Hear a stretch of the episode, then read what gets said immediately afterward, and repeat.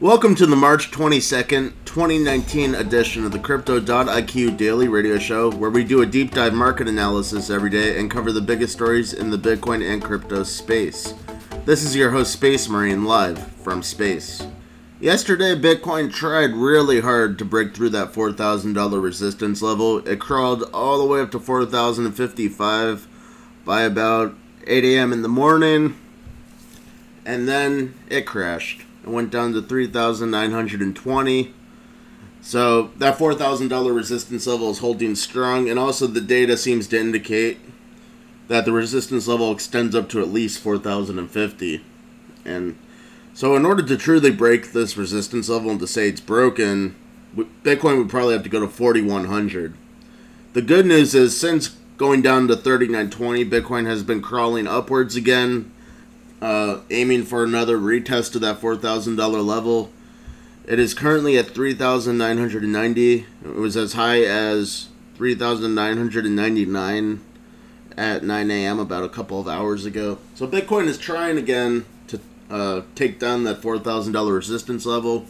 Overall, it seems there is plenty of buying pressure that's trying to force the market upwards. And the buying pressure has been persistent since early February.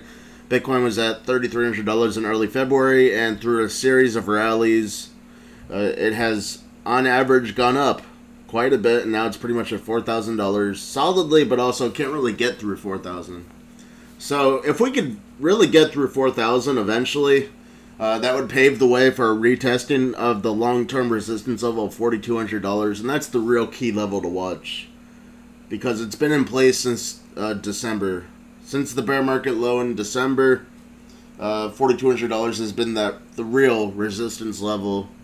And if we could break it, we could have a true crypto bull run. And the whole crypto market is basically waiting for Bitcoin to finally do that. And pretty much the crypto market's going to be following Bitcoin. Like if Bitcoin keeps getting deflected off of 4,000, it's going to go down when Bitcoin gets shot downwards from 4,000. But if Bitcoin could break 4,000 and then break 4,200, we're going to see a pretty serious crypto rally. So when Bitcoin got deflected from the $4,000 level yesterday and went down, the total crypto market cap dropped from like $141 billion down to as low as $138 billion. And the rest of the crypto market reacted a little more violently than Bitcoin did. So Bitcoin went down a good amount but the rest of the crypto market went down even more. But now it's crawling back up with Bitcoin, and right now the total crypto market cap is around 140 to 140.5 billion dollars. So it's regaining most of the losses from yesterday, and perhaps today could be the day. It's possible, or we can get deflected downwards again. We're just gonna have to watch hour by hour and see how Bitcoin handles itself as it crosses through this four thousand dollar resistance level again. So as for the rest of the crypto market, it's actually mostly in the green this morning. So that's a positive sign. Bitcoin's literally at like about a 0% change in the past 24 hours, but Ethereum is up 0.4%. One of the only cryptos that's in the red this morning is Ripple, and it's only down like 0.06%. So, literally, the crypto market is poised to be totally in the green if Bitcoin could keep going up this morning. And if it even gets to like 4,050, the whole crypto market will be solidly in the green. Litecoin is up 0.7%, and Litecoin has in general been kind of leading the market. It's at $60 right now. It's up from $24 in December. So Litecoin has really been rallying. It's a very positive sign. Litecoin's at number four on CoinMarketCap. It's a fairly major cryptocurrency right there behind Ethereum and Ripple. And it's been doing solid. Of course, in the past week, low, it's been sideways volatile action for Litecoin, as with the rest of the crypto market. As we get, as we're stuck at this uh, four thousand dollar resistance level, and the other cryptos are stuck at their own respective resistance levels at this level too. EOS is up zero point four percent. Bitcoin Cash is up two point eight percent. It's positive that we're seeing Bitcoin Cash rally this morning, and also Binance Coin is up 3.3%. So Binance Coin is another crypto that's been doing really good over the past month or two and that's from the Binance Dex. The Binance Dex is not launching yet, but they're on testnet, and they should be launching soon eventually. We'll keep you updated on this, and when they finally announce they're launching the mainnet, we'll definitely talk about it. Stellar's up 0.8%. Tron is up 0.8%. The big winner of this morning is Cardano, up 12.7%. So this is a really positive sign. When we see any major cryptocurrency starting to rally over 10%, and it was like at up 10% like maybe 20 minutes ago when I looked, now it's up 12.7%. So it's really rallying a lot. Sometimes, uh, if one of these top cryptocurrencies rallies like this, it could be like a precursor for a rally in the rest of the crypto space pretty much the rallies could come from below. Like oftentimes the rally comes from Bitcoin actually going up, but uh, the crypto rallies could actually start from below, meaning like one of the other major cryptos could rally like crazy and drag the rest of the market up with it. So Cardano is trying to do that this morning, up 12.7%. Bitcoin SV is up 2%. Monero is another one of the cryptos that's down this morning, but it's only down 0.4%. IOTA up 6.4%. So IOTA's been doing pretty good the past couple days, actually. It was the only crypto up yesterday when everything else went down. And Dash is down 0.2%. And then moving down the list of Dogecoin, up half a percent. So it's a fairly bullish morning on the market. The market's recovering from that drop yesterday morning when Bitcoin got rejected from the $4,000 level. And overall, from what I'm seeing here, it looks very bullish and positive. It looks like the market is trying to break through its resistance levels, and maybe this will help Bitcoin finally get past that $4,000 resistance level, and then we can start talking about that battle with 4,200. Of course, it could go the other way too. We just got to watch hour by hour. Moving on to the first news story of the day. So today's show is regulation centric. There's a, a few regulation stories today. And we're going to start with Dubai's first Bitcoin ATM. So we talked about this on a show maybe two or three days ago. How Dubai has its first Bitcoin ATM and how that's a big deal. Well, the police apparently came, and this is where the Dubai Bitcoin ATM messed up. They didn't require any ID. Like, basically, people could purchase Bitcoin completely anonymously. And that's really, like, unheard of, actually. Like, all the. Like all the legal Bitcoin ATMs in the United States, like they require identification. Like you got to upload your ID at the ATM and actually go through a KYC, know your customer process, in order to follow anti-money laundering AML protocols. While Dubai, Dubai's ATM was not doing that, so the police came and they shut down the ATM. The owners willingly shut down the ATM after talking to the police, and they say they're gonna reopen it when they get their KYC AML uh, straight. And this is reasonable actually because if you have a Bitcoin ATM that has no identification requirements, it would become like a money laundering hub. Like you could literally have money launderers show up at the ATM and just like easily money launder from that ATM because Bitcoin, without any KYC or AML, is just too easy for that purpose. So they're probably gonna reopen, but they got to get their stuff straight, and they're probably uh it probably will be a little difficult for them because I'm sure the government's not so happy that they launched without the AML KYC protocols. But anyways, they're the first Bitcoin ATM in Dubai, so maybe that it's there was no protocols in place. So this might end up being good news. Yeah, it's bad news. The ATM got shut down, but you know maybe this will pave the way for Dubai to have um, the proper KYC AML protocols and make it more straightforward to launch a Bitcoin ATM in the future. Moving on to the next regulation centric story. Mexico might be shutting down all of the cryptocurrency exchanges, basically, and it's because of the central bank.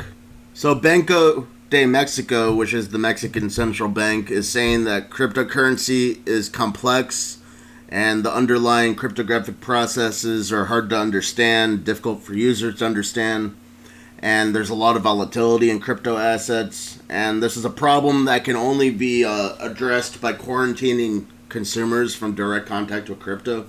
So we literally have the Mexican central bank saying, "Oh, it's hard to understand cryptocurrency and it's a volatile market, so we got to quarantine it." And they could do that all they want. So this might be really bad for any crypto exchanges that are in Mexico. And I don't know of any crypto exchanges in Mexico. Like I never actually heard of any. I'm sure there's some small ones. I don't think there's any major ones there. But anyways, they could do that, and that would be bad for those crypto exchanges. But they really can't stop Bitcoin dealing. So Bitcoin dealing is done through sites like local Bitcoins, which I'm sure is in Mexico. And uh, basically, you have like an individual person uh, buying and selling the Bitcoin, and they have like hun- hundreds of people on their phone, and they drive around and sell the Bitcoin and stuff. So this is bad news for the crypto exchanges, but this is good news for the Bitcoin dealers. Like if the Central Bank of Mexico, Banco de Mexico, does this, they're gonna just make the Bitcoin dealing industry flourish in Mexico. And maybe this could be a good option for Bitcoin dealers that have been disenfranchised in the United States, because Bitcoin dealing used to be pretty major in the United States. There, there used to be like a really strong network of Bitcoin dealers in like every city of the United States, basically, like multiple major dealers in every city. And then uh, the regulations came in, and basically, Bitcoin dealers in the United States need a money service business license and a money transmitter license usually, and it's very hard for an individual to get that. Like they need as much reserves as a bank, pretty much or as like Western Union. Like they need like a really large amount of reserves locked up with the state, and they got to report everything to the government constantly and constantly be audited. It's something like individuals really can't do unless they're like a billionaire. So Bitcoin dealers got kind of wiped out in the United States and replaced by crypto exchanges like Coinbase. That being said, I don't know if Mexico has similar regulations. I would really have to research this before saying that, but if they don't have such regulations like making Bitcoin dealing pretty much illegal, then Bitcoin dealers from the United States could literally just pop the border and become Mexican citizens and be a Bitcoin dealer. Well, I don't know about any of that actually. That's a speculation. But I guarantee it, regardless of if it's legal or not, there's a big demand for Bitcoin anywhere in the world. And so if the crypto exchanges are not going to be allowed to function, there will be Bitcoin dealing. It even happens in countries where Bitcoin is totally illegal. Like Bitcoin dealers would be the number one there, and even if it's illegal, they would just charge more and make a ton of money. So there's no way to stop the Bitcoin trade. That's all I'm trying to say. Like, if the crypto exchanges are not allowed to function, then Bitcoin dealers will get the job done. And this comes down to any other sort of prohibition from governments. Just think about alcohol during the prohibition era when, you know, they banned alcohol, but then we had the mafia running around. That's what formed the mafia, is all the alcohol profits that they were able to take. Because, like, you know, the normal liquor stores and all the people that would legally sell alcohol were put out of business, and then you had the mafia selling the alcohol. That's what happens. It's better for governments to regulate something and legalize it and regulate it and keep it above board so they get the taxes and they're able to monitor the industry instead of uh, shoving it underground. So, Mexico, uh, they haven't learned that lesson apparently if they're trying to ban all the cryptocurrency exchanges. So we will see what happens in Mexico. This is not final yet. The public actually has 60 days to like voice their opinion on this proposed law. So hopefully someone in the public informs them of all the stuff I just said. So Mexico doesn't make this mistake. They're better off regulating these crypto exchanges than creating a flourishing black market Bitcoin industry. Into another interesting story. So there was this guy named Jared Rice Sr and he was the CEO of Arise Bank, and he was arrested in Texas. So the Department of Justice in the Northern District of Texas has busted this guy. He was basically promising his customers um, that this he had the first decentralized banking platform, and it would be based on uh, digital currencies. And he was selling his own token called Arise Coin for Arise Bank, and people bought 4.25 million dollars of Arise Coin. But then apparently, instead of um, and oh yeah, he promised the customers that their accounts would have FDIC insured insurance, which is like that insurance that comes with a standard bank account, where it's like up to two hundred fifty thousand dollars, and if the bank is like shuts down or goes bankrupt, the FDIC would jump in and give you back up to two hundred fifty thousand dollars per bank account. So he said to his customers that they had FDIC insurance, and also he offered traditional banking services like Visa credit cards. In addition to cryptocurrency services, like I guess like cryptocurrency exchange services. So that'd be really cool if that was actually true. That we have a bank that's like FDIC insured and it's like a crypto exchange and they got like Visa cards. Well, it was all a lie. So the customers never got their Visa cards and it was not FDIC insured. So he was lying from the beginning and he really tricked a lot of people. $4.25 million of investment from this scheme. So yeah, he was arrested and he faces up to 20 years in federal prison. And his sentencing is going to happen in July. Anyways, apparently instead of like creating this bank at all, he was um spending the money for personal use on hotels, food and transportation, and a family law attorney, and a guardian ad litem, which is like a legal guardian. So it's unclear exactly what's going on here, but maybe he was having like custody problems with children. Maybe I'm speculating and that might have motivated him to like scam people so he can get the lawyers he needed to like fix his family problems. Well, that's a sad story. anyways, he faces up to 20 years in prison and he has to pay back all the investments. And of course, in this sort of case, he'll probably get restitution for the total amount, but I'm sure he spent the money. Maybe he has some of it left when they called him. But even if the United States courts say you got to pay restitution, if you don't have the money, like, you know, that's that. So the investors in this case uh, might not get back their money. They usually don't in cases like this, but he's still going to have to pay it back technically, and his wages will be garnished if he ever gets out of prison and all that.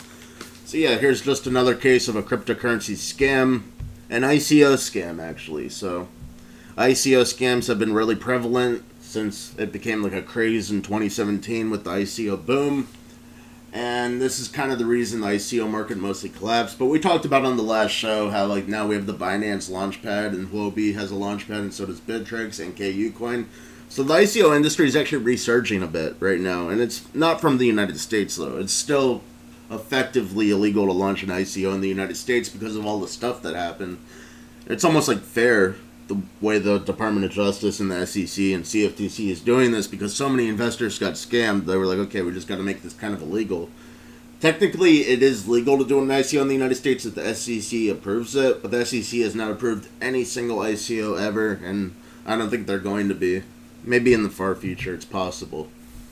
But uh, the ICO boom is coming back in the rest of the world. So there's plenty of countries around the world that have not banned ICOs. China and the United States are the biggest countries that have totally banned ICOs.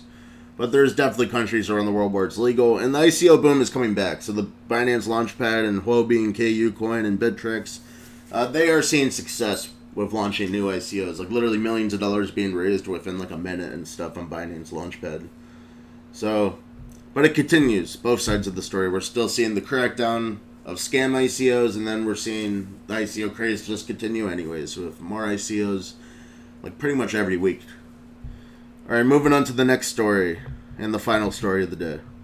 Bakkt is a crypto exchange sort of thing that's backed by the Intercontinental Exchange, the ICE, which runs the New York Stock Exchange, NYSE. So it got a lot of people excited, particularly because they were promising physical Bitcoin futures as opposed to the fiat Bitcoin futures, paper Bitcoin futures that are available on the Chicago Mercantile Exchange. And by the way, they were um, there was Bitcoin futures on the Chicago Board Options Exchange CBOE too, but they're discontinuing them. So CME is like the only game in town, and they got like paper Bitcoin futures, which is not very good for the market because they're basically printing paper Bitcoins via their Bitcoin futures contracts. There's no Bitcoins backing them. It's all backed by fiat, and they've also introduced a massive amount of short selling pressure into the markets. Well, anyways, Bakkt said they're going to launch physical Bitcoin futures, which would be backed by actual Bitcoins, and therefore, when people buy Bakkt fit um, Bitcoin futures, like that would involve buying actual Bitcoins from the spot market. So, Bakkt physical Bitcoin futures would increase spot demand and provide a way for institutional investors to actually buy Bitcoins because the contracts settle in one day. Like the CME Bitcoin futures are month long contracts, but Bakkt proposed one day settlement. So basically, people would buy the Bitcoin futures, and within the same day, pretty much, at the end of the day, they would get the Bitcoins in their account, the actual Bitcoin. So this would be a great way for institutional investors to diversify into Bitcoin and get actual Bitcoins in their portfolios.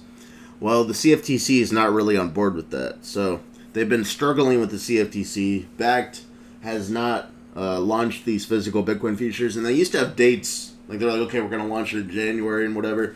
Um, they missed about three launch dates. I think it was like November and then like December and then January, maybe into February. Like they said they were going to launch it a few times. They didn't launch it. The CFTC has been re- resistant against Bakkt launching these physical Bitcoin futures, and there's no date anymore. Like I looked on their blog this morning just to check.